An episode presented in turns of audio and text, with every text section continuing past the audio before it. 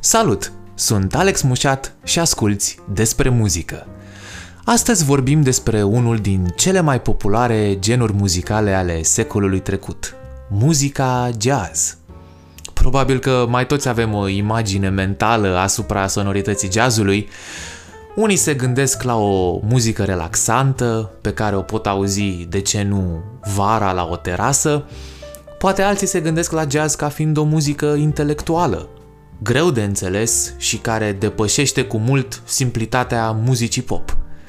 Hai înainte de toate să stabilim ce este jazzul și cum îl putem recunoaște. Ei bine, jazzul este un gen muzical ce a apărut în New Orleans, Statele Unite, la sfârșitul secolului XIX, începutul secolului 20 și care își are originile în muzica blues și ragtime. ok, ce înseamnă blues și ce înseamnă ragtime. Poate ați auzit expresia to be blue, tradusă să fie albastru, sau mai degrabă să fii trist, melancolic, supărat. Dar cum te simți astăzi? I'm feeling blue, mă simt supărat. Muzica blues apare în sudul Statelor Unite pe la jumătatea secolului XIX. Din punct de vedere al versurilor, bluesul se prezintă des sub forma unei narațiuni ce are la bază discriminarea și nedreptățile la care erau supuse persoanele de culoare. Pe de altă parte, ragtime-ul devine popular în primii ani ai secolului 20, fiind o muzică de dans dedicată pianului. Printre marii reprezentanți ai genului se numără Scott Joplin, cu al său faimos cântec The Entertainer. Iată că aceste două genuri duc în timp la nașterea jazzului, o muzică ce îmbrățișează cu adevărat limbajul muzicii africane cu instrumentele occidentale, pian, tobe, saxofon și așa mai departe. Cea mai importantă caracteristică a jazzului este improvizația. De ce spun cea mai importantă? Hmm, haideți să luăm un uh, popstar al prezentului. Să zicem Dua Lipa. Cântând muzică pop, sunt șanse foarte mari ca două concerte Dua Lipa să sune la fel. Dacă luni mă duc la Paris la concert și ascult ultimul ei hit live, iar a doua zi merg la Londra, voi avea parte de aceeași interpretare a piesei. Dacă, în schimb, Dua Lipa ar fi fost muzician de jazz, cu siguranță că interpretările ar fi fost total diferite. Așadar, spre deosebire de muzica pop sau muzica clasică, jazzul este mereu imprevizibil, deoarece muzicienii de jazz iubesc improvizația.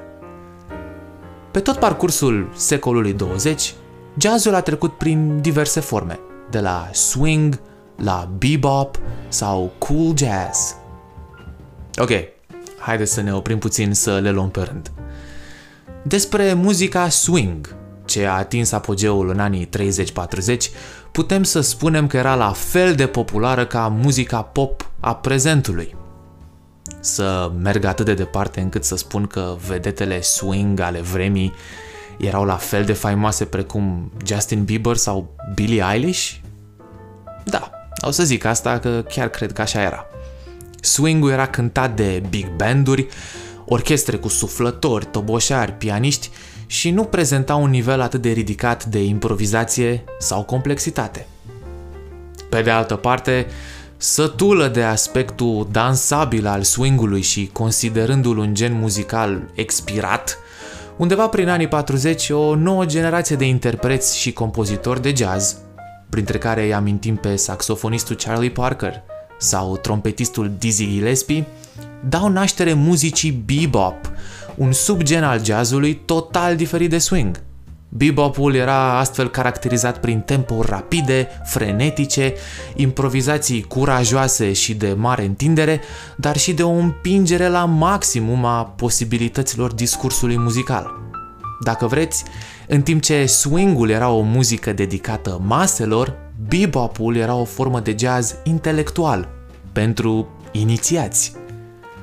Cum uh, în istoria muzicii, la apariția oricărui curent, avem de-a face cu un contracurent, iată că reacție la bebop a venit cool jazz, jazzul rece, jazzul relaxat, cu originile pe coasta de vest, a Statelor Unite undeva în anii 50. Cool jazzul oferea deci melodii mai relaxate, tempouri mai lente, sonorități mai conservatoare, inspirate chiar din muzica clasică. Iată deci cât de multe abordări muzicale avem sub marea umbrelă a jazzului. Swing, bebop, cool jazz, mai târziu avem free jazz, jazzul liber, unde muzicienii nu prea mai țin cont nici de ritm, nici de melodie, nici de armonie. Totodată observăm influența jazzului în uh, pop, rock și chiar în uh, așa zisa muzică clasică. Un lucru este deci clar. Deși la o prima audiție jazzul ne poate speria, rămâne unul din marile genuri muzicale ale secolului 20, incredibil uh, de influent, dar poate cam neascultat în rândul noilor generații. Ei bine, nu este niciodată târziu să începem să ascultăm jazz, pentru că acolo ne va aștepta mereu o lume fascinantă.